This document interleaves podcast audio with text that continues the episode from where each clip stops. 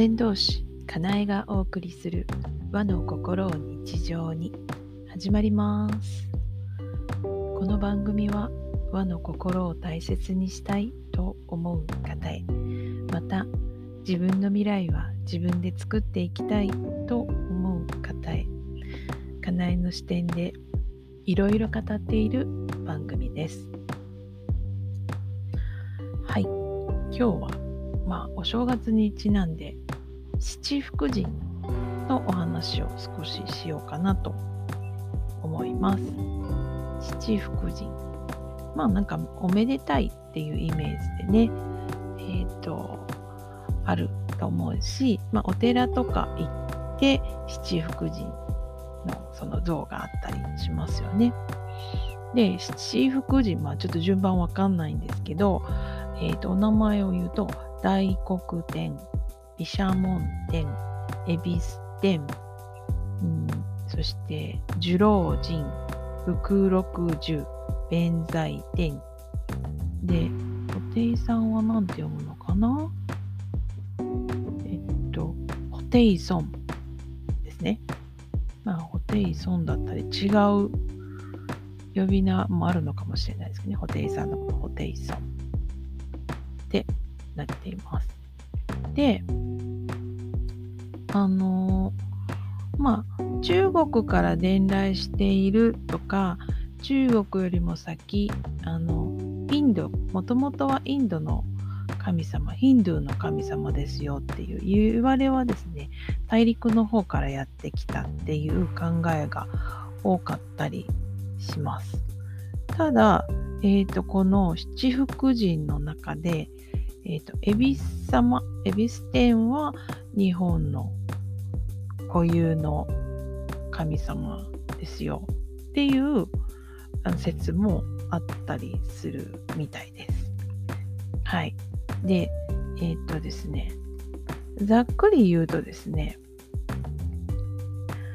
大黒天は、えーと、日本の神様の大国主の御事と同一視されることが多いみたいです。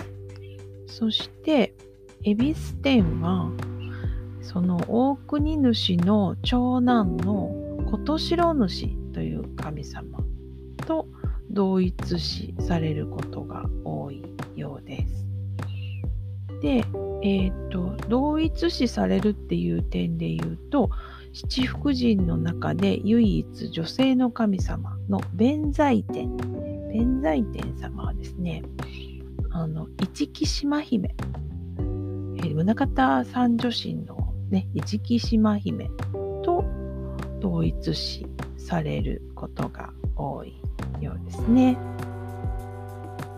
っていう感じで、こうやって見ていくと、もう3つの3人終わっちゃったって感じですね。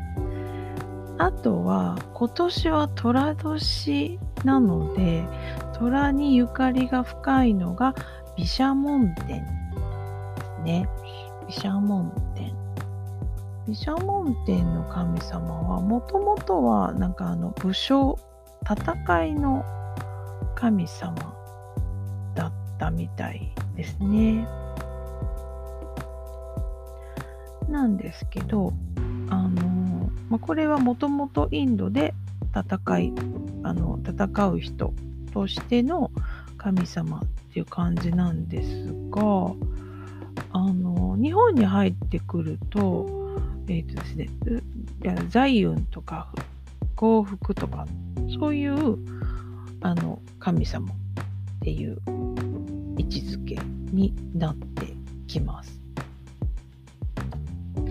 財運っていうと大黒天も恵比寿天もまあ財運かな？あでも恵比寿さんは東海恵比寿で分かるようにどちらかというと財運っていうよりは商売繁盛の方が近い。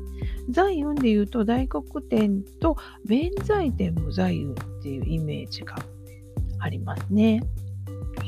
であと寿老人と福禄寿は長寿を表します。じゃあ残ったのはホテイさん。ホテイソンは何ですかっていうと、ホテイさんってあの布袋って書いてホテイって読みますよね。布袋さんは大きな布袋を持ってます。はい。あの、大黒さんも、大大黒天も布袋みたいな持ってるんですけど、布袋さんが一番こう大きなサンタクロースみたいな感じですね。どっぷり太っていて、大きな袋を持っている布袋さん。あの袋は堪忍袋というらしいです。あの、堪忍袋の尾が切れたっていう堪忍袋。なので、布袋さんがでっぷり太っているっていうのは何を表しているかっていうと、心の広さ、心の豊かさを表しているということだったんですね。なんか聞いてみると、へーっていう感じです。で、えっ、ー、と、七福神の中で割と財運に関わる、あの、神様というか、が多かったので、えー、っと、これはちょっと次の回に回してですね、財運と七福神との関わりみたいなことはお話ししようかなと思っています。今日は、あの、七福神担当は何かみたいなお話を簡単にさせていただきました。